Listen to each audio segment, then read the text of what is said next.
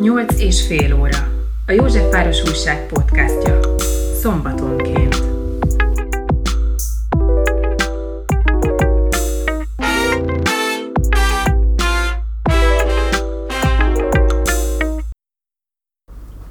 Itt ül velünk Magyar Edina, aki a Lakatos Menyhért általános iskolának a volt fejlesztő pedagógusa. Egészen néhány héttel ezelőttig ott dolgozott, és Edinával fogunk beszélgetni a fejlesztő pedagógiának és általában a közoktatásnak a nehézségeiről. Én pedig Ádám Judit vagyok. Megkérdeztetem, hogy mit csinál pontosan egy fejlesztő pedagógus? Mit jelent ez a fogalom?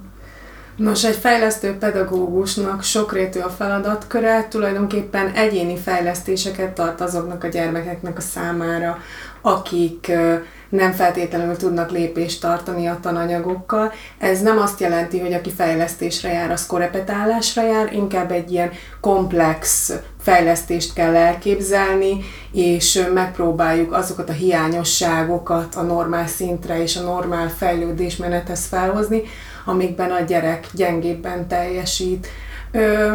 A fejlesztések tulajdonképpen nem csak egyéniek lehetnek, hanem kiscsoportosak is, de ezt úgy kell elképzelni, hogy a csoportok létszáma maximum három fő, ami a gyerekeket illeti. És akkor a fejlesztések mindig személyre szabottan mennek, tehát soha nincs olyan, hogy két egyforma fejlesztést tartok. Akkor téged nem úgy kell elképzelni munkában, hogy bemész és tartasz egy sima tanórát, egy angolt vagy egy biológiát, hanem ezek külön foglalkozások, még a napi iskolai feladataik után a gyerekeknek? Nem, ez úgy működik, hogy különböző tanórákról hozom ki a gyerekeket a fejlesztésre, tehát ez a kollégákkal kooperálni kell, hogy hogyan tudjuk megoldani azt, hogy melyek azok a tanórák, ahonnan a gyermekek tulajdonképpen hiányozhatnak, mert azokat a tananyagokat nyilvánvalóan be kell nekik pótolniuk, amíg ők fejlesztésen vannak nálam, tehát párhuzamosan működik a történet.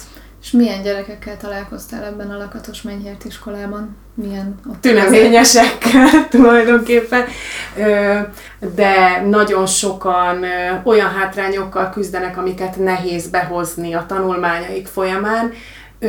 Én nem csak a különböző tudományterületeken hozom be a lemaradásukat, hanem sokszor személyiségfejlesztés és viselkedés kultúra is folyik az én fejlesztő óráimon. Ezeket konkretizálnád kicsit, akár kitérhetsz azokra a módszerekre is, amikről én már tudok, de a hallgatók még nem. Úgy tudom, hogy használsz olyan módszereket, vagy olyan saját kis metódusokat, amiket esetleg a kollégáid nem annyira szeretnek. Nos, a legelső lépés, amivel a fejlesztés indult itt például, ez egy szabályrendszer lefektetése volt. Különböző korosztályokra adaptáltam ezeket a szabályokat. A kicsiknek mindösszesen 10 szabályuk volt, a nagyoknak egy kicsit több, mert nyilvánvalóan ők sokkal többet tudnak feldolgozni, és akkor ez úgy működött, hogy együtt elolvastuk a szabályokat, értelmeztük őket, olyan dolgokra kell gondolni, mint például, hogy nem félek segítséget kérni, vagy hogy igyekszem úgy viselkedni a többiekkel, ahogy szeretném, hogy velem viselkedjenek. Tehát ilyen alapvető magatartás formákat igyekeztem elsajátítatni velük, és akkor mint egy igazi szerződést, tehát dátumoztuk, aláírták a gyerekek, és akkor ez volt az első lépcsőfoka a fejlesztésüknek, hogy ebbe egyáltalán beleegyezzenek. Nyilvánvalóan a formalitás szerint nincs más választásuk, mint beleegyezni, de úgy gondolom, hogy fontos, hogy ők is érezzék ennek a súlyát, és hogy már rögtön felelősség teljesen lépjenek be egy ilyen közegbe. És hogy fogadták ezt? nagyon édesek voltak, az többen, nem csak egy gyerek, hanem többen meg is jegyezték, hogy ők már láttak ilyen szerződést, és akkor hoztak példákat, például lakásbéleti szerződést, vagy különböző vásárlások szerződéseit, úgyhogy eléggé képben voltak, ami engem lepett meg a legjobban. És hogyha jól értem, akkor ennek a módszernek a lényege az az, hogy úgymond felnőttként kezeled őket, vagy partnerként. Partnerként, így van. Így van. És erre hogy reagáltak? Nagyon, nagyon örültek neki. Ö, Én azt gondolom, hogy egy fejlesztésnek arról kell szólni, hogy együtt működjünk és együtt dolgozzunk. Tehát, hogy én, én nem egy ilyen tanári szerepben dolgozom, ami, ami egy aláfölé rendelő viszony, hanem együtt kell működnünk a gyermekkel ahhoz, hogy előre tudjon haladni. Ezt azért elég sokan gondolják máshogy a szakmában, gondolom, te is azt tapasztalod. Igen. hogy még az a bevett szokás, hogy abszolút hierarchikusan működik a tanár mindenki felett áll, a gyerek pedig a gyereknek kussa neve. Ö, hogy alakult ki az, hogy ezt te máshogy gondolod, és hogyan reagáltak erre a kollégáid, feletteseid? Nos, olyan szerencsés helyzetben vagyok, hogy a feletteseim általában vakon is megbíznak bennem annyira, hogy azt csinálhassak, amit szeretnék. Az ajtóm mindig nyitva áll, hogy bejöhessenek a kollégák is, és megnézhessék, hogy mit csinálok. Ez nem sokszor történik meg, tehát én végzem a dolgomat, és ők nyugtázzák, és ennyi. Ö, abból indultam ki, hogy a saját iskolás éveim hogy zajlottak. Én nem igazán szerettem az elnyomást, és nagyon-nagyon lázadtam ellene, azért, mert nem értettem egy, egyet egy csomó mindennel.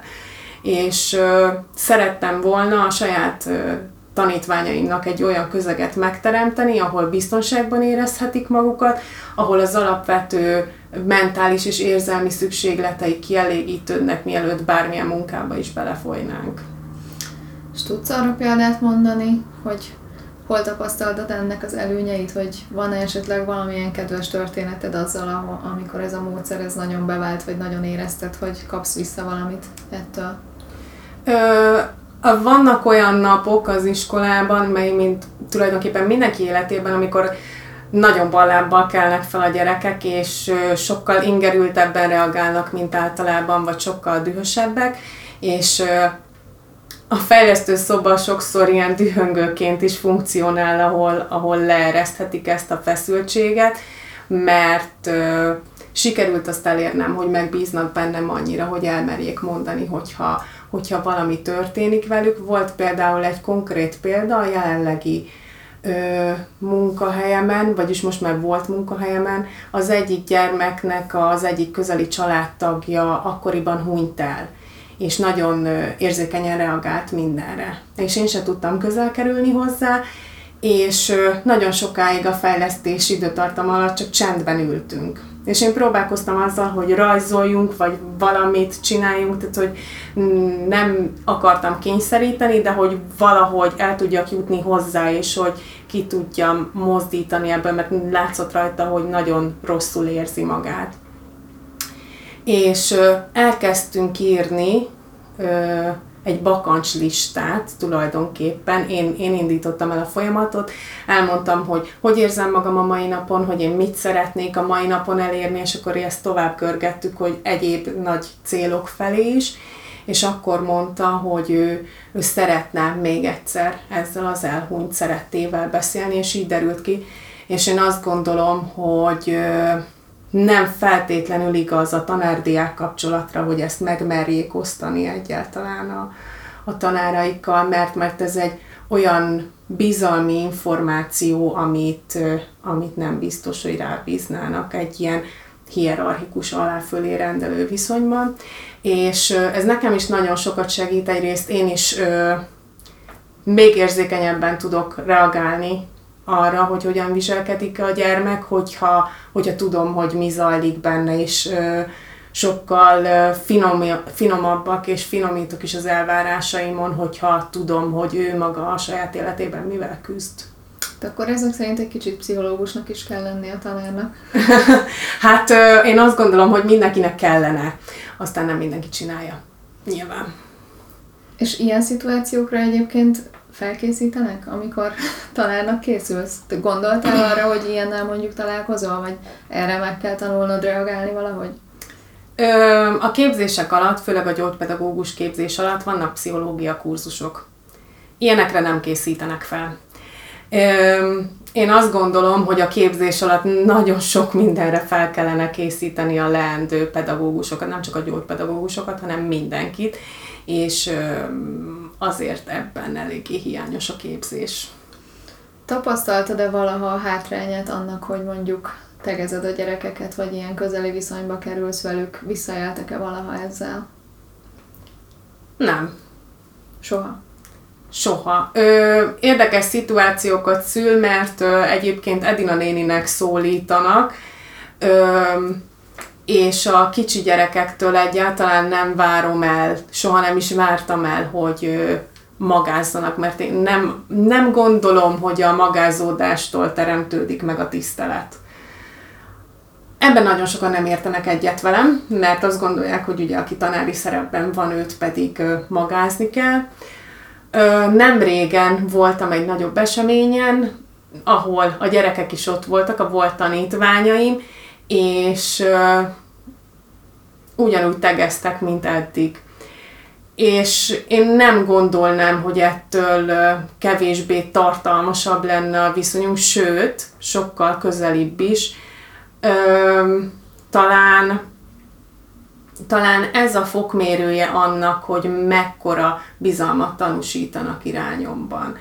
Nyilvánvalóan, amíg nem fejlesztő pedagógusként, hanem konkrétan gyógypedagógusként funkcionáltam, ott azért más típusú gyermekek vannak, és, és más bánásmódot kell tanúsítani irányukban, és az a közeg is valamelyest más, de de azt gondolom, hogy hogyha csak a saját életünkre tekintünk, azért bizalmi és szeretetteljes viszonyban azokkal vagyunk, akikkel tegeződünk, úgyhogy szerintem ez mindenképpen jó. És az iskolában vagy kollégáktól értek-e valaha negatív megjegyzések, vagy bármi probléma adódott-e abból, hogy te mondjuk nem magázódsz a diákjaiddal, vagy más, más módszerekben hiszel?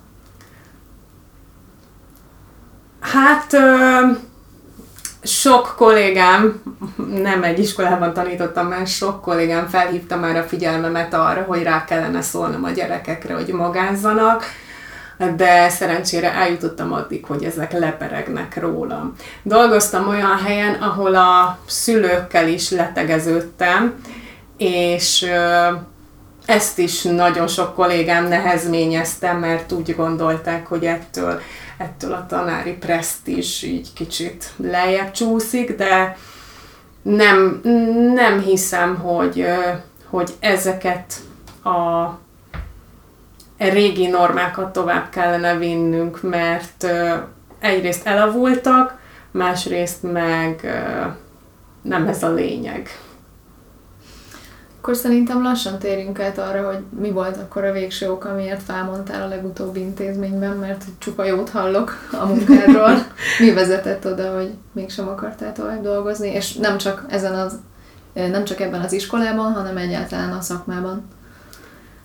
Ez egy, erre nagyon nehéz válaszolni, mert nagyon szeretek tanítani. És nagyon is szeretem a hivatásomat, de a, magyar állam ezt nem hajlandó honorálni. Nem csak nekem, hanem senkinek sem a pályán, és azt gondolom, hogy az a fizetés, amit pedagógusként kapok, ennyi idő után az megalázó.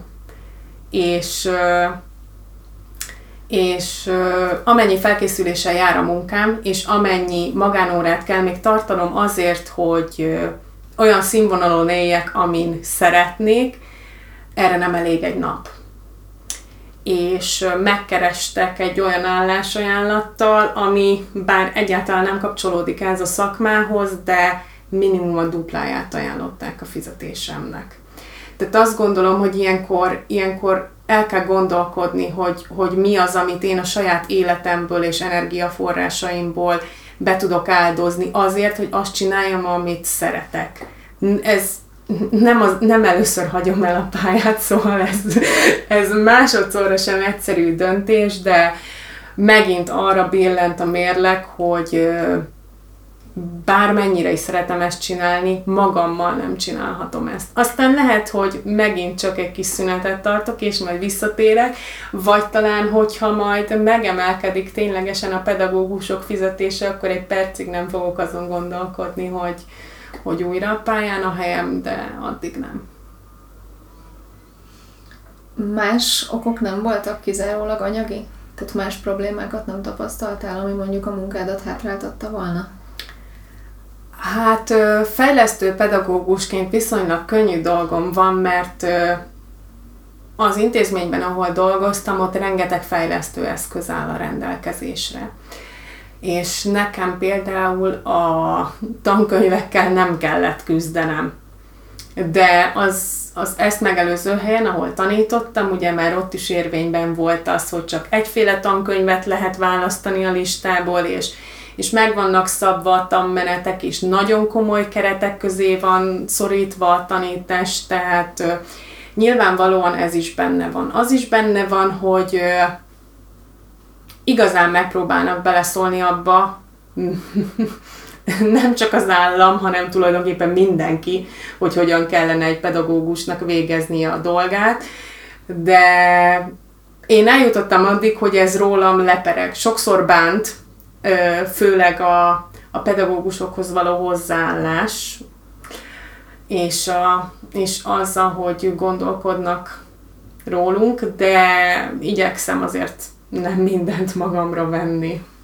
De nem egyszerű, az biztos, mert nagyon sok mindennel kell küzdeni, nem csak a korlátozásokkal, és, és mindenféle szabályokkal és törvényekkel, amik tulajdonképpen nem nem engem korlátoznak, hanem a, a gyerekek előre menetelét is nagyon szűk keretre szabják, és ez borzasztó szerintem. Mondanál erre példát?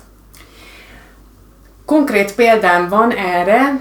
Volt egy érettségiző diákunk, akinek, akinek az írásképe nagyon nehezen olvasható, talán így tudom a, a leginkább körülírni, és neki ugye volt papírja arról, hogy milyen felmentésekkel rendelkezik, de ugye érettségi előtt állt, és digitális oktatásba léptek a középiskolások tavaly novemberben, vagy talán már októbertől, nem emlékszem pontosan, mindegy, és ugye szerettünk volna állásfoglalást kérni a nevelési tanácsadótól, hogy pontosan, mivel nem tudtuk ugye, hogy milyen lesz az érettségi, olyan, mint előző tanévben, hogy csak írásbeli lesz, vagy csak szóbeli, vagy hogy neki milyen lehetőségei vannak, mert ugye az írásképe hiába ír jó válaszokat, hogyha nem tudja elolvasni az, aki javítja az érettségiét.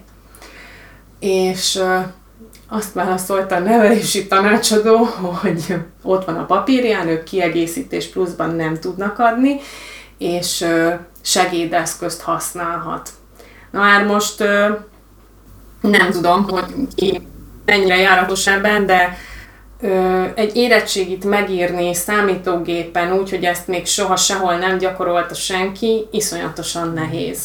Tehát ez úgy működik, hogy a, hogy a fiatal megkapja a laptopot, ami full üres, és akkor egy Word doksiba írja a válaszait. Tehát, hogy ez sincs kiépítve, és nem értem, hogy miért, mert szerintem nagyon sok diáknak szüksége lenne alternatív módszerekre, például az érettségi letételéhez, de egyszerűen nincsen rá sem metódus, se rendszer, hogy hogyan lehetne ezt jól működtetni, úgyhogy vannak bőven hiányosságok. És mondtad, hogy ebben az iskolában azért elég nehéz élethelyzetekkel találkoztál. Ez mennyire terhelt meg, vagy hogy lehet ezt bírni? Hát erre kétféle módszer van. Mm, azt gondolom, hogy nagyon sokan azt választják, hogy kivonják magukat, és hogy megpróbálnak egy kicsit hátrébb lépni. Nekem ez nem megy, soha nem is ment. Ö, nyilvánvalóan megpróbálok nem belefolyni a gyerekek életébe, de sokkal könnyebb velük úgy dolgozni, hogyha, hogyha én magam is közelengedem magamat hozzájuk. Ö, olyan élethelyzetekbe kerülnek gyerekként, amit mi legtöbben csak felnőttként tapasztalunk meg.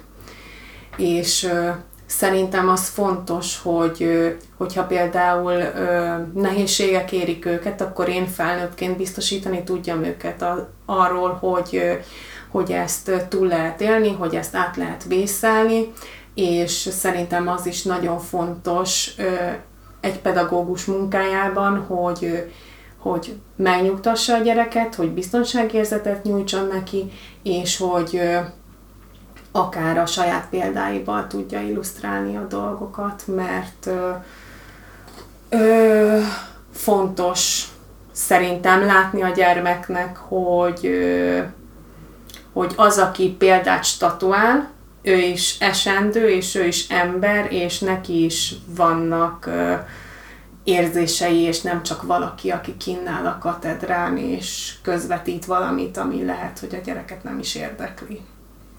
Akkor ezt, ha jól gondolom, akkor te is megtetted, hogy bevitted a saját életedet, személyiségedet az órákra. Igyekeztem ezt, ezt megtenni.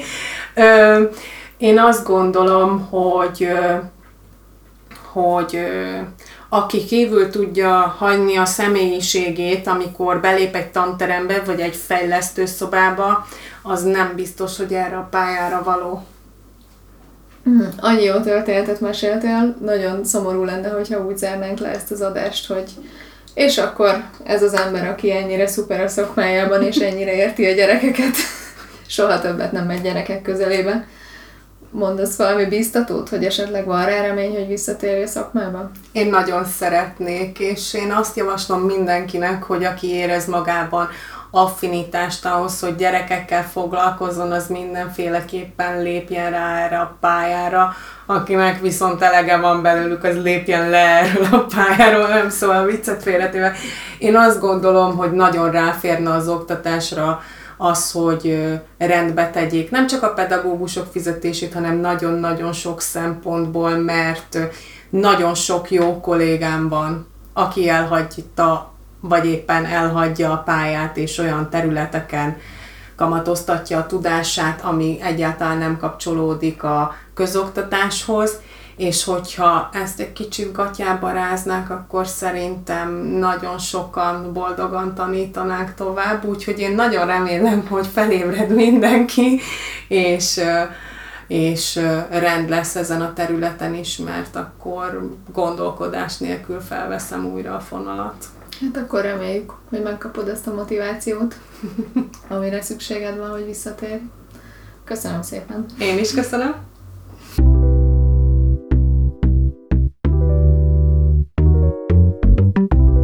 Nyolc és fél óra. A József Város Újság podcastja.